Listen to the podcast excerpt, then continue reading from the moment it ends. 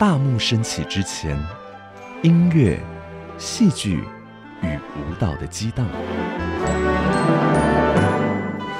大幕升起之后，欢笑、泪水与心灵的碰撞。歌舞实验室，咖啡猫与您一同寻访音乐剧的千万风情。接触音乐剧的，但第一个瞬间应该是高中的时候了，所以就是蛮久以前的。高中的时候，那也是在奇怪的场合，就是我们学校的迎新音乐会上面，然后那个那个学长们的那个乐器队，然后演出一首超好听的歌，然后我就想说那首歌是什么什么鬼歌，啊，怎么那么好听啊？然后后来就音乐会结束之后，我就去问他们，他们就说哦，那个叫做歌剧魅影。从时空、角色、艺术。歌曲及创作的观点，剖析如万花筒般迷人的音乐剧，唱作俱佳，名家来开讲。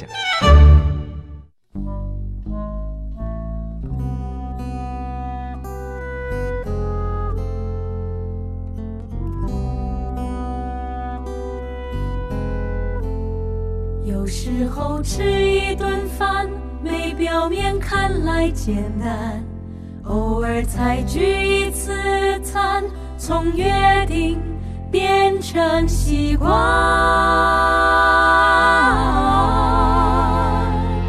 习惯。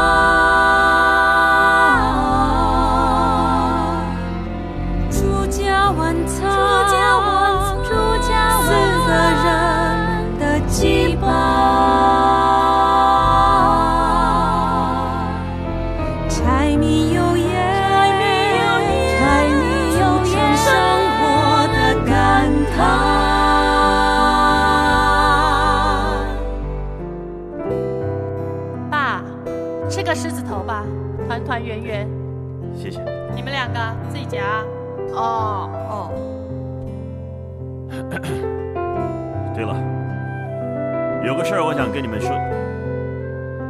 朱家倩，好，马上。好了，爸，你要说什么？我要说的是，老大老二，你们俩工作也都算稳定了。佳宁最近还交了个男朋友。爸，佳宁，所以我你有男朋友了？哦，说是在学校认识的。学校的？他什么科系的？你学长还是你学弟？帅吗？家里做什么的呀？姐，我们才刚开始了。刚我跟你说，不要光顾着谈恋爱。我上礼拜给你那个补习班传单，你到底看了没啊？哎，你要去补习？去考公务员啊？不然呢？学艺术的，将来出来能干嘛？他为什么要去补习？哎呦，我刚刚不是跟你说了？你管他那么多干嘛？回家就为了吃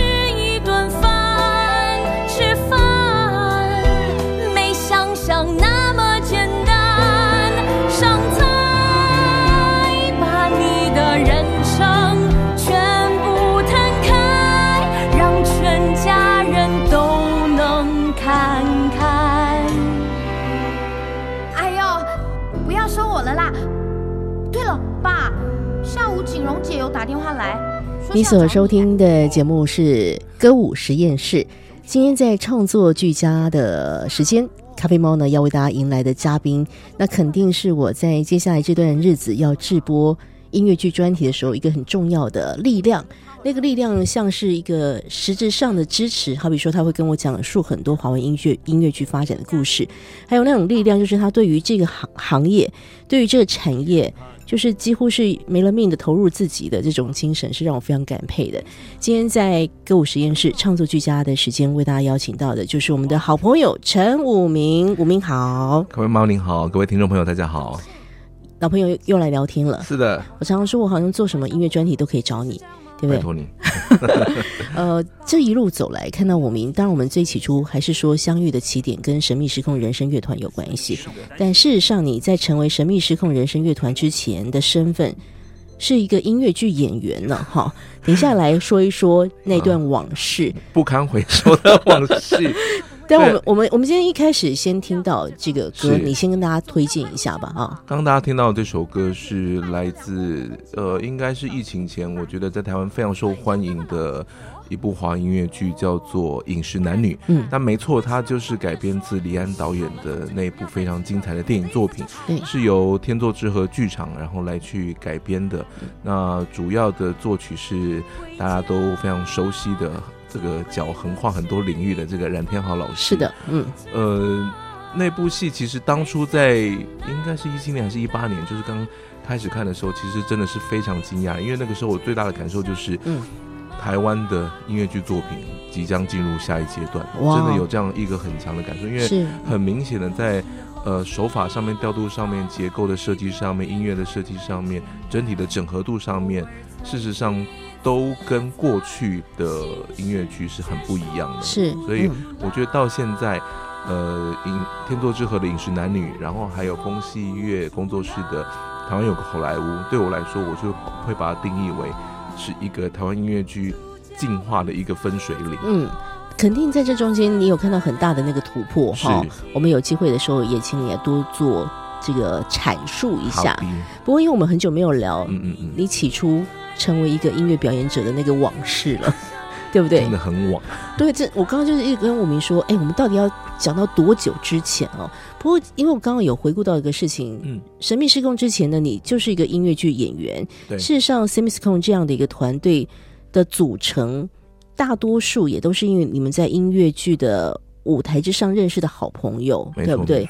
那那是一个什么样的年代哈？那时候的陈武明长得跟现在其实差不多啦。差不多，只是变成宽镜头而已嘛。我没有，我觉得都差不多。就是你我这样，因为朋友老可以这样讲，就是你你老起来放，只能这样讲谢。谢，谢谢，谢谢。所以你就一直维持一个常态。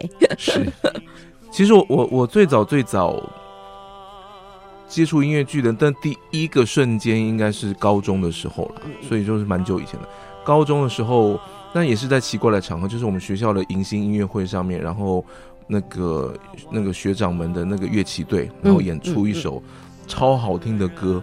然后我就想说，那首歌是什么什么鬼歌、啊？怎么那么好听啊？哦，然后后来就音乐会结束之后，我就去问他们，他们就说：“哦，那个叫做歌剧魅影。”我想说，怎么会有这种东西？哎，就后来我我就去唱片行找，我就去家家唱片行嗯，找找出了歌剧魅影，然后就买回家就开始听，然后才慢慢知道，就是说哦，原来有音乐剧这样子的一个很特别的，跟流行歌真的好不一样。嗯嗯，然后他们在唱歌的时候，其实是在演戏，是这样的一个感觉。那其实受到了很大的震撼，后来就开始慢慢听。那最初其实当然是开始先听这个比较熟悉的嘛，就是那个时候台湾有所谓的四大音乐剧，嗯这样子的一个称号，这样的就是《猫》《悲惨世界》，然后歌剧魅影、西贡小姐，就是这些传统的大戏，就是从是那天开始听。是，嗯那后来等到念大学的时候，刚好就是在大二大三之间吧。我的高中同学也有好几个喜欢音乐剧的，然后他们在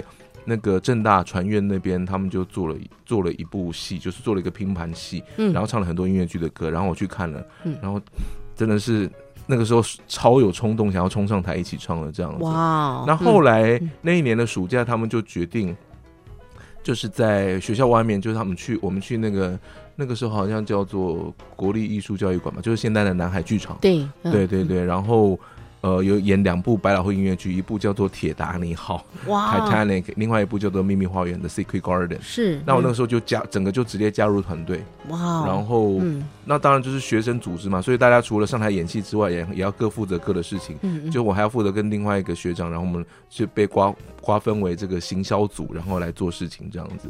所以那个在整个大学，就是培养出真的是嗯，开始一直不停的再去追音乐剧的这件事情。是，而且我真的想不到哎，你第一次被所谓的音乐剧的旋律给震撼到，嗯，竟然是跟学校的乐队有关系哈。对，那那真的是一个，我觉得就是一个很魔幻的瞬间。是，当然后来因为喜好呢，也碰到了同好，嗯然后大学就开始成为音乐剧的一份子。对舞台上的表演，甚至你刚刚说连行销，反正因为票务嘛，学生团全部都要对自己来。对，然后现在成为了一个，我想台湾这座岛屿之上，很多人认识到陈武明就是一个令人佩服的制作人，制作人了，不用讲令人佩服啦，真的令人佩服。啊！因为我就跟常跟大家说，就是我不知道陈武明的时间是不是跟我们的时间不太一样。就是一个人一天二十四小时，但是在他身上仿佛就是有七十二小时，两倍都还不够。你一个人似乎有三倍的时间。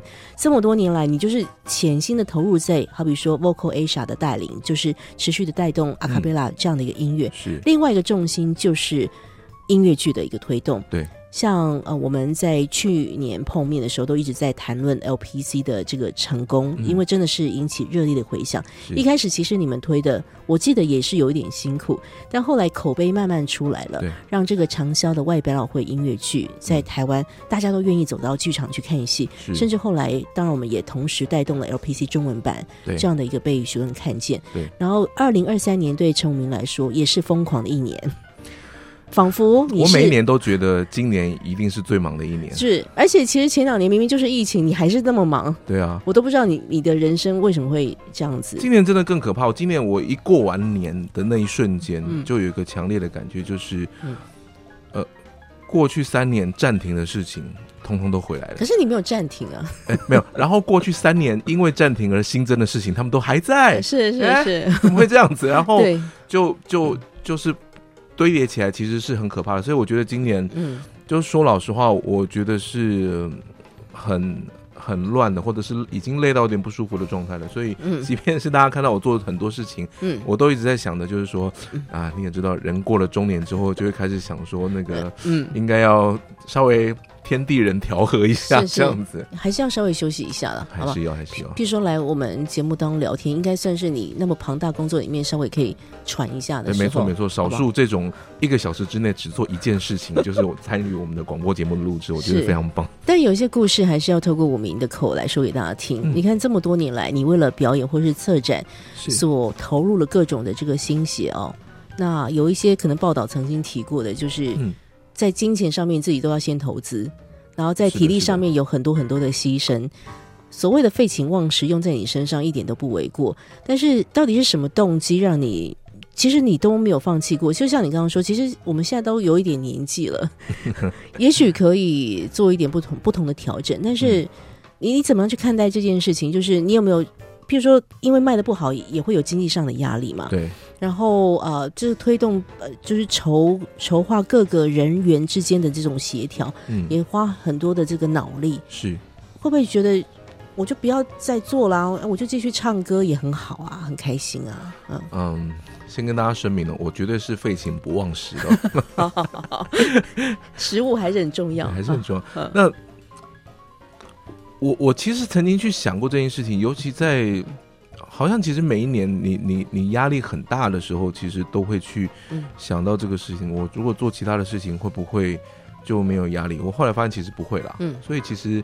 那你今天有机会去做你喜欢去做的这件事情就还好，因为嗯我如果到别的产业去，我觉得我大概还是类似的，因为嗯因为个性决定命运，是。就是我现在是这样废寝不忘食，可是我若今天是在做别的产业，我觉得因为我的个性所致，所以嗯我可能还是一样的状态，对，一样压力大，因为每个产业都有每个产业的不同要去面对的压力。嗯。那当然一致的事情是，终究终究是在做 teamwork 的事情，所以人跟人之间的沟通这件事很重要。没错，我本来一度也很单纯的以为说我，当然我越做越越做越前面，越做越专业的时候，我是不是可以花更多力气在，比如说好好的把作品开发出来，然后好好的去做怎么样子？但其实不是，我发现其实越做越久，嗯你会越发现你更需要投入很多事情在沟通身上。是那嗯唯有就是你想办法让这整个的系统也好，SOP 也好，团队也好，是顺畅的时候，大家都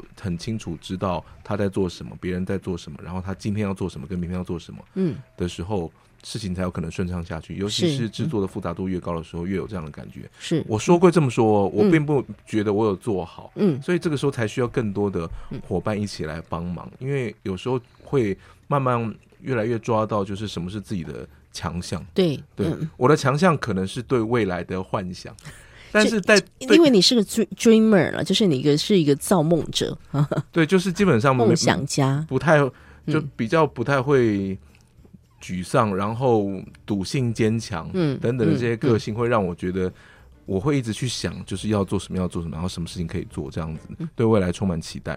那但是对于现在的控制，我自己觉得我能力不是那么强，可是我有比较强的伙伴，比如说现在火星界面跟我一起合作的伙伴小丽，他就他就这方面就比我厉害很多很多倍，对。所以我觉得去慢慢抓到自己适合去做什么事情，以及自己用什么样的角色去带领这个公司跟团队，也是这个中年人要要去慢慢想的越来越清楚的事情。是呃。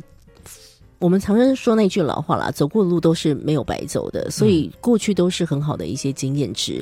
就像武明说，你慢慢的也理出来某一些项目是你最擅长的，那很幸运的就是在这个追梦路上，你碰到很多可以一起打拼的伙伴。对对，不论是在 Vocal Asia，或是我们等一下会仔细提的活性界面制作，是。这个团队里面碰到很多志同道合的人，我觉得这就是在追梦时候非常幸福的一个事情。嗯嗯废寝不忘食的陈武明今天会继续跟我们说说他所认识的音乐剧，尤其我们呃这回歌舞实验室聚焦在华文音乐剧的一个发展。是。因为我说，你看武明那么早加入台湾音乐剧的那个演出哦，那是大风剧场的年代嘛，可以讲了，因为它是是存在的，是对不对？哈哦，这是已经是三十三十年前，快要三十快要年前三十年了，真的。哦，那真的也是台湾一个就是自制的音乐剧一个诞生很重要的关键的。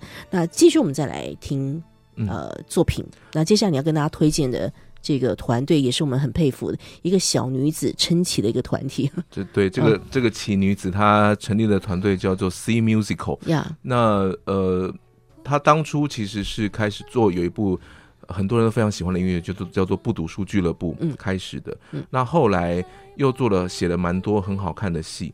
那今天要介绍给大家的这首歌，其实是来自于 C Musical 一部非常成功的独角音乐剧，嗯叫做《控肉遇见你》。是那《控肉遇见你》，它其实就是在讲一个就是城市中坚强的担任律师这个专业的女子陈瑞妮，然后她的她的生命，然后她的爱情的一个故事，很难的一部戏。对于女演员来说，是一个我觉得对于台湾音乐剧女演员来说，都是只要演到有机会演这部戏，嗯。就是一个终极的大挑战。是。而且这部戏又是少数，她应该是第一个就是成功的卖出了改编权，嗯。然后到对岸的一个制作，所以是。呃大陆的开心麻花，然后他买下了这部戏的改编权，这样子嗯很少很少有机会看听到台湾的原创音乐剧会去输出，对不对？嗯嗯常我们常常都是输入，对，所以我觉得非常的了不起。是那而且嗯呃很难得的事情是，今年的九月，今年的九月又要再次演出了，所以九月二十一号到二十四号在台北的实验剧场，嗯，然后九月二十八号，然后到十月一号在台中歌剧院的小剧场，那也欢迎大家可以去欣赏。今天要跟大家分享的就是《空中遇见你》的主题曲，那是由这个原版的女主角陈品玲来去演唱这首歌，叫做《Man to Meet》。好，我们来听听这段作品。男孩说他的心已沸腾在炉火上，男孩说守候是料理唯一的秘方，男孩说愿意温暖女孩不论春秋冬夏，但女孩最后还是离开了他。Some people are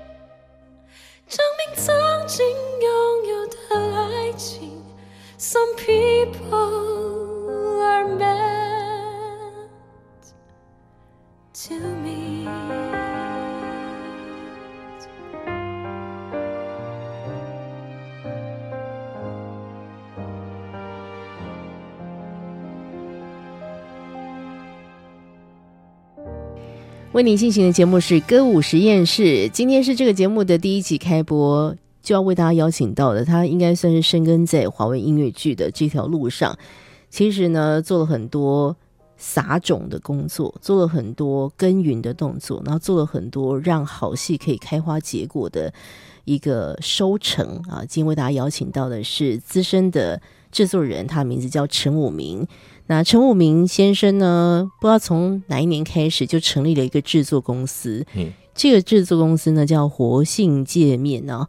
那我想，我们就要来聊聊，从一开始你只是一个音乐剧的演员，到后来就是帮忙推动一下，嗯因为其实你就是一个会做梦的人，然后在行销上面总是有一些新奇的手法。嗯，哎，不是什么时候你就变成一个专职，在做音乐剧引进啊，然后是在做这样的一个好节目推广的。其实这个事情好像还是要从很久以前讲起，就是我在当音乐剧演员或者舞台剧演员的过程中啊，嗯嗯然后我每演完一出戏。那个该剧团的团长就会说：“哎、武明要不要来帮我做行政？”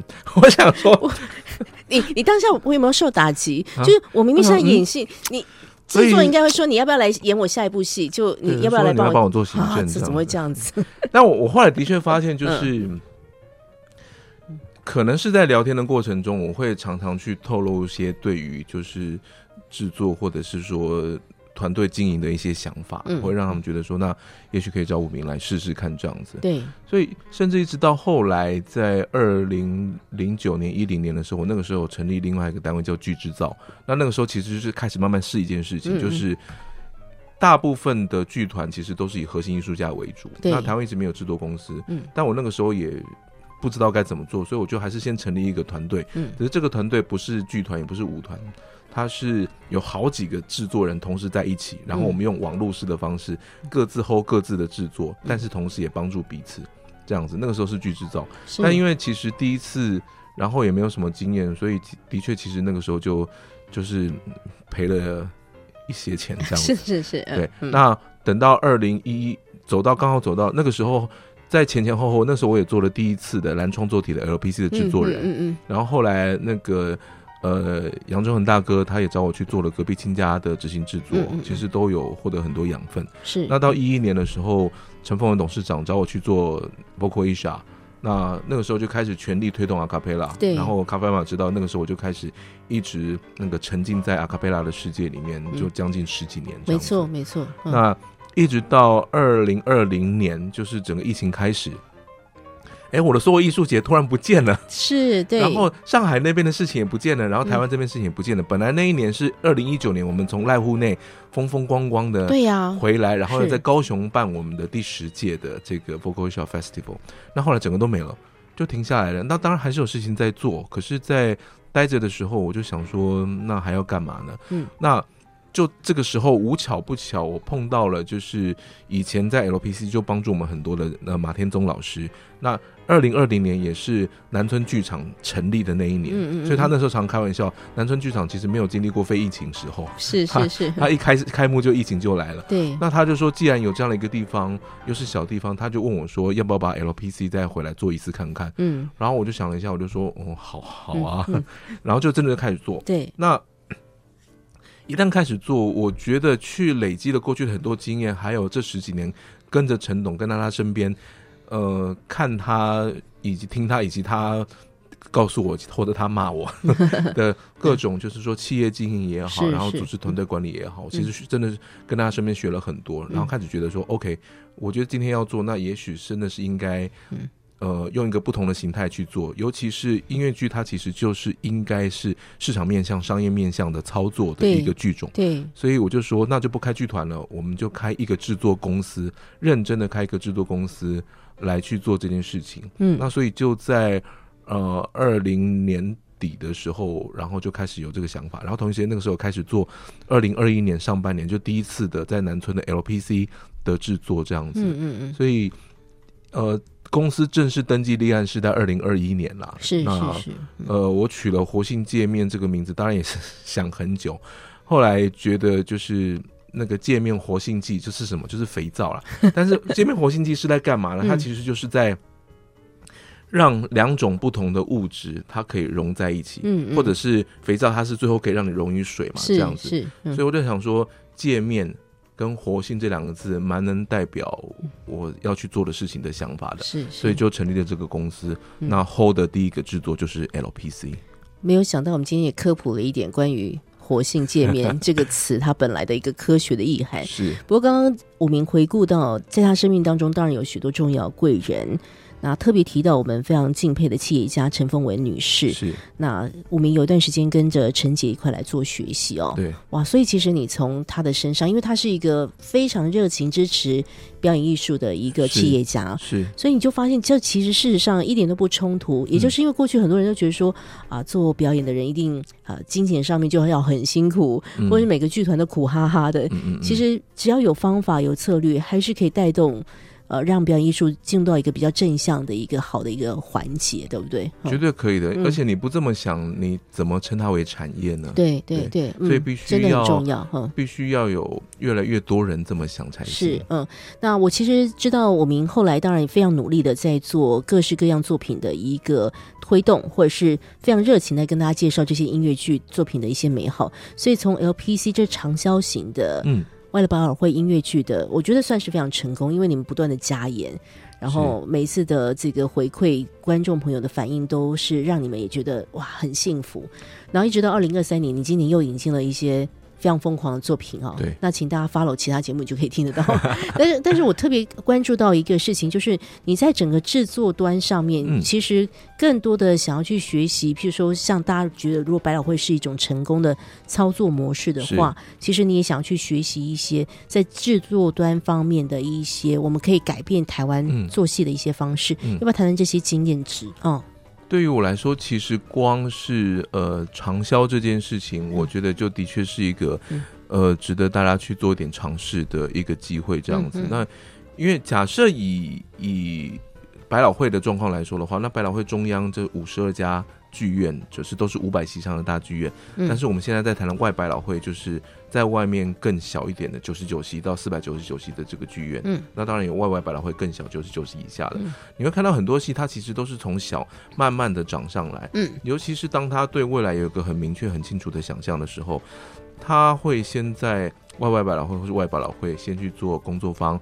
嗯先去做独剧，然后先去做试演等等的，然后等到稳定了，然后这出戏又受到欢迎了，市场性很强了，嗯他最终再进到百老汇。是，所以即便是很大的戏，譬如说像《吉屋出租》（Rent），他一开始首演的时候，嗯其实也是在外百老汇去做首演。对对，然后一直到这个一票难求，然后最后决定搬进大百老汇，嗯，所以会是一个这样的过程。那另外一件事情是，当你花了那么多心力去做出一部戏，嗯呃，第一个事情是假假设他只有四场、八场这样被看到的机会，结束之后下一次不知道什么时候，嗯其实是很可惜的事情。对，然后再来是，如果你的戏最终做出来没有那么好，它其实是可以被去市场去验证跟考验。嗯嗯嗯，对，那票房不好有各种原因，但是戏的本身的内容也会被这件事情在考验。是，然后再来是，如果有时机有机会去演很长的戏，嗯我们现在再去做长效的时候，其实我问演员演员的感觉其实都是类似的，他们其实大概都演到可能第二十场、第三十场，才真正的正式进去那个角色。哦，距离越来越近，你有他有时间跟机会嗯，跟这个角色越走越近。嗯嗯，那但是之前整个可能演四场就结束了，然后再隔半年第二轮，然后去台中演了，然后再重重重新开始这样子。所以，呃，把戏放长这件事情，就对于市场面来好，对于观众的培养来好，对于制作上面的 SOP 的建立，嗯。甚至对于演出设计跟技术团队的考验跟程度的增进，我觉得事实上都是好的。是是都是好的，所以、呃，不是说每一部戏都一定要变成畅销，绝对不是这件事情，对对对，也不是说每一部戏都要做市场面向，嗯。但是是在我们整个的表演艺术的作品跟产品的光谱里面，我们一直缺这一端，嗯，所以其实我现在在做的就是把这一端先补起来，而且我我另外一个信仰是这边补起来的时候。对于要去做艺术生化的另外一端，绝对也会有帮助。对因为它是一个嗯总体的这样子。对，就所有环节都是相辅相成的啦，绝对是不可能。这有一有一方一直很很残弱，然后在另外一方面一直壮大，那这这整个生态是非常不平衡，对不对？呃，我们还是请大家可以 follow 一下，其实台湾有非常多优秀的音乐剧作品啊、尤其呃，我们说不论是从国外引进来的，或是我们台湾自己自制的作品，其实这几年我们都说。真的是，我们可以看到各式各样题材的音乐剧不断出现在我们的生活场域当中。那其中，呃，武明所带领的活性界面团队，他们、呃像做 LPC 这种长销型的哈，我们还是希望未来有相关的戏可以持续的嗯发生。嗯那今天其实，在歌舞实验室的节目时间，除了有咖啡猫跟我的老朋友陈武明这位制作人来聊聊天之外呢，那因为这个节目也希望能够达到一个所谓跨世代的对话啦，是的，要有产产业跟学界之间的一个对话，所以我们在今天有的一个特别的来宾，他是目前台大戏剧系大学四年级的学生胡慈轩。我觉得就他自己就是一个在戏剧体系里面科班学习的啊、这个年轻的观众，他不晓得对吴明会有什么样的一些好奇或者观察。我现在欢迎慈轩，慈轩好，大家好，我是慈轩。哎，慈轩。直接来切入一下，你要问我们武明老师什么样？你你刚刚在旁边听了，现在有什么样的感想？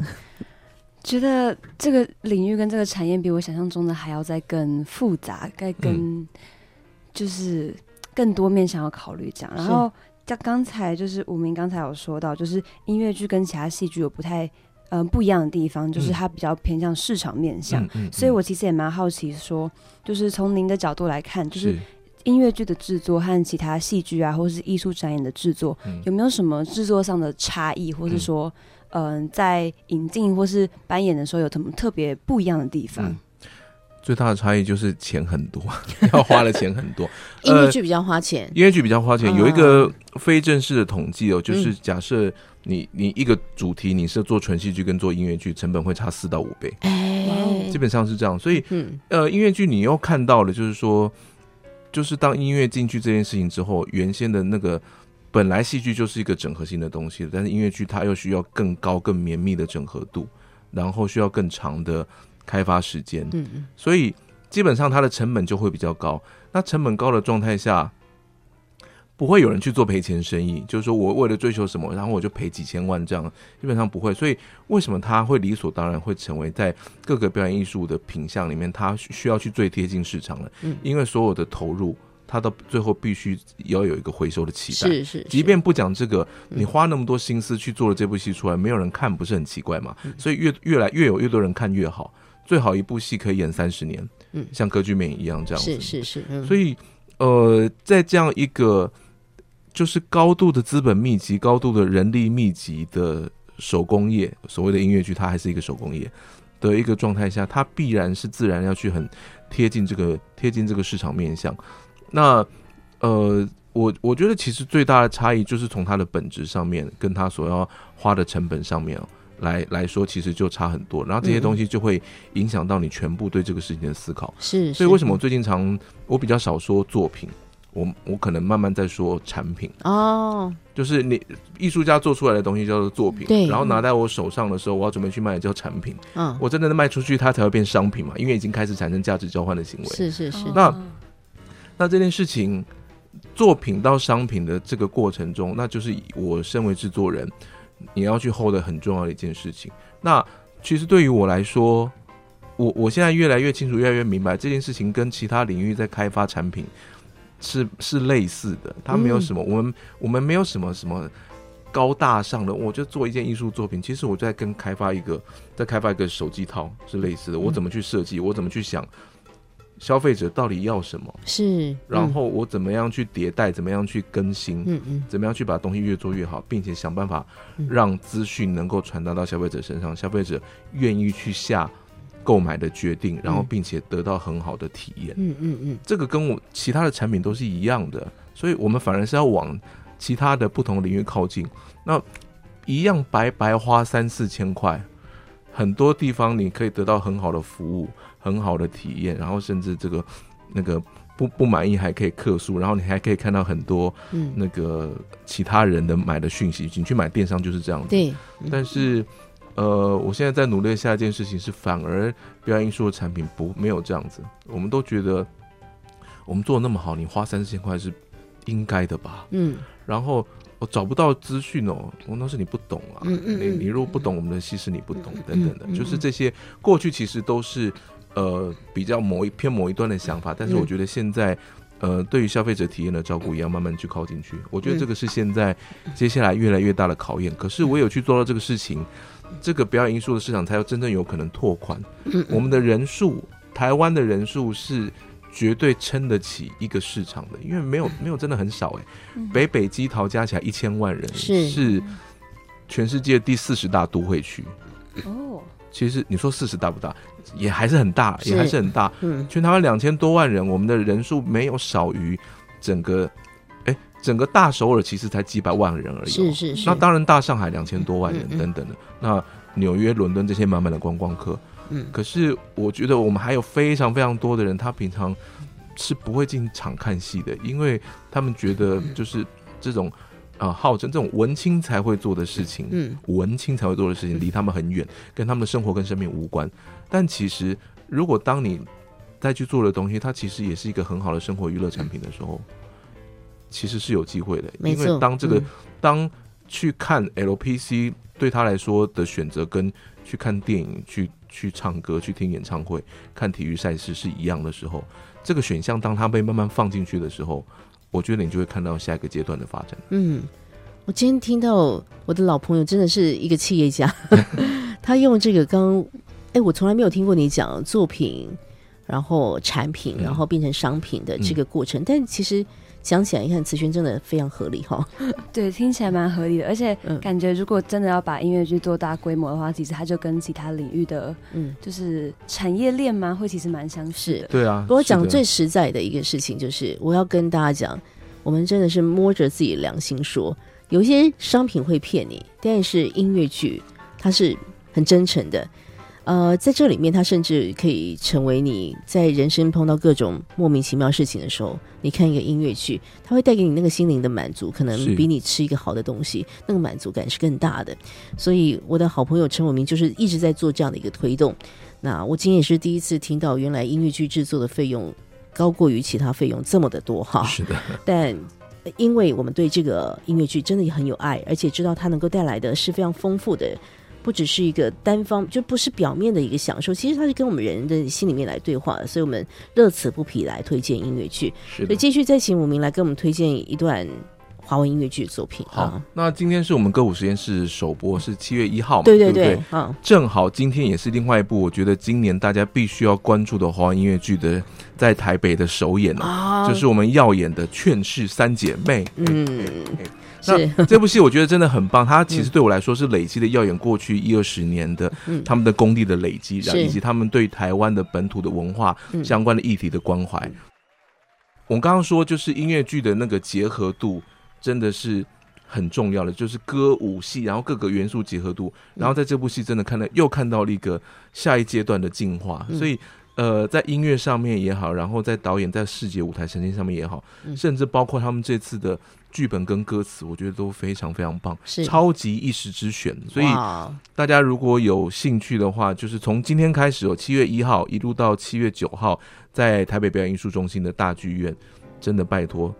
我希望大家现在听到还没有买票想去看的，还买得到票。我也很担心此时此刻 票已经卖光光了，但这部戏 但这样担心是好的，真的是好事。嗯嗯，这部戏跟耀眼，然后很值得大家嗯的关注。那我们今天就来听一段《劝世三姐妹》里面一段很精彩，你可能会听到里面很多有时候使用了台湾的传统的音乐，譬如说管路这样子的的元素的套进去，然后去做了新创的里面的歌曲，叫做《谁来帮帮我》。好，我们来听听这段作品。